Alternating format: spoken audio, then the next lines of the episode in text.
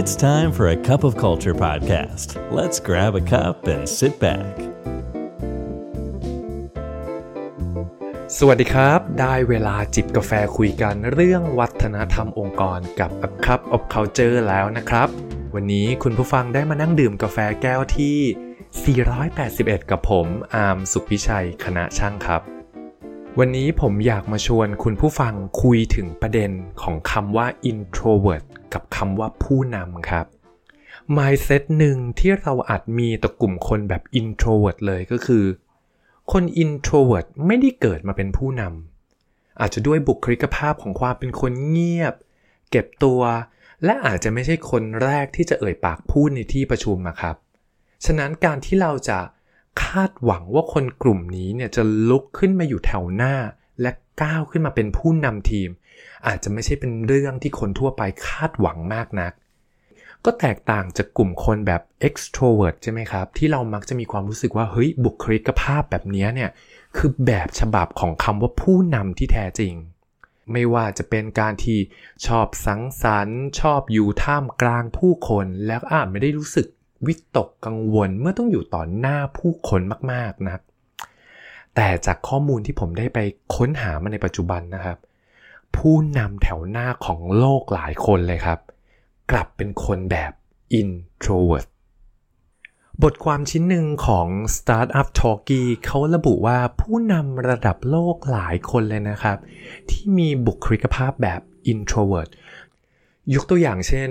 คุณมาร์ค ซักเคอร์เบิร์กผู้ก่อตั้งและ CEO ของ Meta หรือแพลตฟอร์ม Facebook WhatsApp และ Instagram ที่เราคุ้นเคยกันนะครับ หรืออย่างอีกท่านก็คือคุณอีลอนมัสก์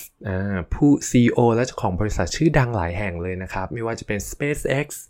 Tesla หรือล่าสุดนี่คือเข้าซื้อ Twitter ใช่ไหมฮะอันนี้ก็ถูกระบุว่ามีบุคลิกภาพแบบ introvert ด้วย หรืออย่างจะเป็นนักลงทุนและนักธุรกิจชื่อดังอย่างคุณวอร์เรนบัฟเฟตต์เนี่ยที่ได้รับการยกย่องว่า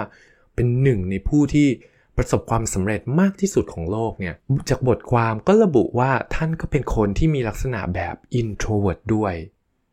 ซึ่งพอฟังมาถึงจุดนี้แล้วเนี่ยเราก็อาจจะสงสัยว่าเอ๊ะแต่กลุ่มคนเหล่านี้เขาก็อยู่ท่ามกลางผู้คนอยู่ท่ามกลางแสงแฟลชอยู่ตลอดเวลาเลยนะ เขาจะมีความเป็น introvert ได้อย่างไร ผมว่า ข้อแรกเลยนะครับ ที่เราจะต้องทำความเข้าใจก่อนเลยก็คือ การเป็นคน introvert เนี่ยฮะมันไม่ใช่จุดอ่อนหรือเป็นจุดด้อยนะครับ มันเป็นเพียงบุคลิกภาพของคนที่เขาอาจจะชอบรักความสงบชอบอยู่ในมุม อยู่ในความรู้สึกความคิดของตัวเอง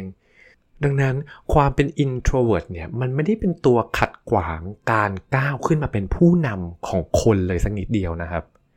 และ ความเป็น introvert กับมีลักษณะทางบุคลิกที่สำคัญหลายอย่างเลยด้วย ที่จำเป็นต่อบทบาทของผู้นำและการบริหารจัดการทีม บทความจาก Biospace เนี่ยเขาได้วิเคราะห์คุณสมบัติสำคัญ 3 ข้อ ที่ทำให้คน introvert เนี่ยเหมาะสมที่จะก้าวขึ้นมาเป็นผู้นำที่มีประสิทธิภาพได้ครับ มีอะไรบ้าง มาฟังไปพร้อมๆกันเลยครับ ข้อที่ 1 มักเป็นผู้ฟังที่ดี คน introvert เนี่ยมักมีแนวโน้มของการชอบเก็บตัวใช่ไหมครับ แล้วเขาก็ชอบสังเกตผู้คน เหตุการณ์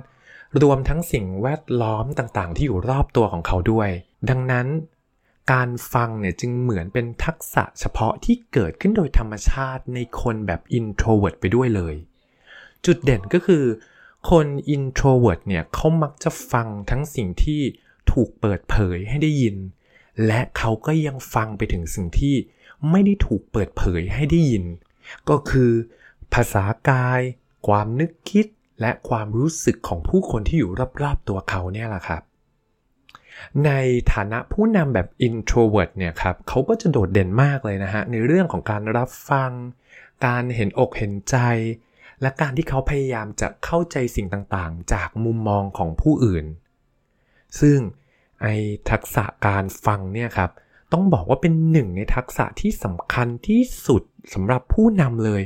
ทุกยุคทุกสมัยเลยนะครับ ไม่ว่าจะยังไงเราก็ต้องการผู้นำที่มีทักษะการฟังที่ดี เพราะว่าเรารู้ดีว่าไม่ไม่มีใครอะฮะรู้ทุกอย่างบนโลกใบนี้ วิธีที่ดีที่สุดก็คือคุณต้องเปิดหูรับฟังสิ่งต่างๆ ที่อยู่รอบตัว ทีนี้หากพูดในแง่ของพนักงานนะครับ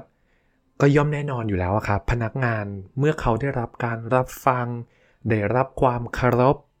เขาก็มีแนวโน้มที่เขาจะอยากให้ความร่วมมือและก็มีส่วนร่วมกับองค์กร อยากมีส่วนร่วมกับผู้นำคนนี้เพิ่มมากขึ้นไปด้วย อันนี้คือข้อที่ 1 ข้อที่ 2 มีโฟกัสสูงต่อเป้าหมายและ challenge หรือความท้าทายครับ คน introvert เนี่ย ส่วนใหญ่มักจะเป็นนักคิดที่ลึกหรือ deep thinkers โดยสัญชาตญาณแล้วเนี่ยครับคนกลุ่มนี้เนี่ยเขามักจะจดจ่ออยู่กับโลกภายในของตนเองก่อนเสมอ ดังนั้นพอคน introvert ก้าวขึ้นมาเป็นผู้นำเขาจึงมักจะเป็นคนที่ไตร่ตรองถึงเป้าหมายและความท้าทายต่างๆ นานมากกว่าปกตินิดหน่อย และเขาจะ ผ่านกระบวนการคิดอย่างถี่ถ้วนก่อนเสมอที่จะนำข้อสรุป หรือแนวคิดบางอย่างออกมาเปิดเผยต่อทีม ดังนั้นประโยชน์ของการมีการโฟกัสที่สูงต่อเป้าหมายและความท้าทายต่างๆ เนี่ย มันต้องบอกว่ามันเป็นประโยชน์ต่อคำว่านวัตกรรมมากๆ เลยนะครับ เพราะเมื่อใดก็ตามที่เราต้องการจะคิดค้นนวัตกรรมให้เกิดขึ้นกับองค์กรของเราเนี่ย สิ่งแรกเลยที่คุณต้องทำเลยก็คือ คุณต้องมีเวลา ให้กับการค้นหา ปัญหาและความต้องการของลูกค้า หรือผู้ใช้งานครับ ซึ่งมันคือจุดเด่นของผู้นำแบบ introvert เลยครับ ข้อที่ 3 ข้อสุดท้ายนะครับ ก็คือเขาเป็นคนที่ชอบส่งเสริมให้คนในทีมเนี่ยได้ฉายแสงหรือเปล่งประกายนั่นเอง ต้องยอมรับนะครับว่าณปัจจุบันนี้ในสภาวะการทำงานเนี่ย การฟัง การโค้ช การเฉลิมฉลองและการเสริมกำลังใจเนี่ยถือเป็น 4 อย่างสำคัญเลยที่คนทำงานทั้งหลายเนี่ยมองหาจากชีวิตของการทำงาน แล้วดันเป็น 4 อย่างที่คนแบบ introvert เขาถนัดเสียด้วยสิ ดังนั้นผู้นำแบบ introvert เนี่ยครับเขาก็มักจะชอบที่จะ empower สมาชิกในทีมอยู่เสมอ แล้วก็คอยผลักดันให้ผู้อื่นในทีมนะครับ ได้มีเวที ได้มีโอกาสที่จะ ปล่อยของพูดง่ายๆ หรือมีโอกาสที่จะเปล่งประกายความโดดเด่นของตัวเอง ซึ่งมันอาจจะแตกต่างจากผู้นำแบบอื่นๆ นิดหน่อยนะครับ ที่ผู้นำแบบอื่นเนี่ยเขาอาจจะชอบที่จะได้เครดิตกลับมาที่ตัวของเขา แตกต่างจากผู้นำแบบ introvert ครับเขาไม่ได้ชอบที่ตัวเองจะต้องมีแสงหรือว่าคนมาสปอตไลท์เขาเยอะๆเขาคอยที่จะผลักดันให้ผู้อื่นได้มีสปอตไลท์มากกว่าตัวเขา ดังนั้นพอเขามีบุคลิกภาพแบบนี้ปุ๊บเนี่ยทีมงานที่ทำอยู่ด้วยก็จะรู้สึกว่า เฮ้ยเขามีส่วนร่วมในทีมมากขึ้น เขามีขวัญกำลังใจ มีพื้นที่ให้เขาได้มีโอกาสมีตัวตน ทีมงานก็จะรู้สึกค่อนข้างรักผู้นำแบบ introvert ครับ ก็ครบถ้วนแล้วนะครับกับ 3 คุณสมบัติของผู้นำแบบ introvert ผมขอทวนสั้นๆอีกนิดนึงนะครับว่า มีอะไรบ้างจาก 3 ข้อนี้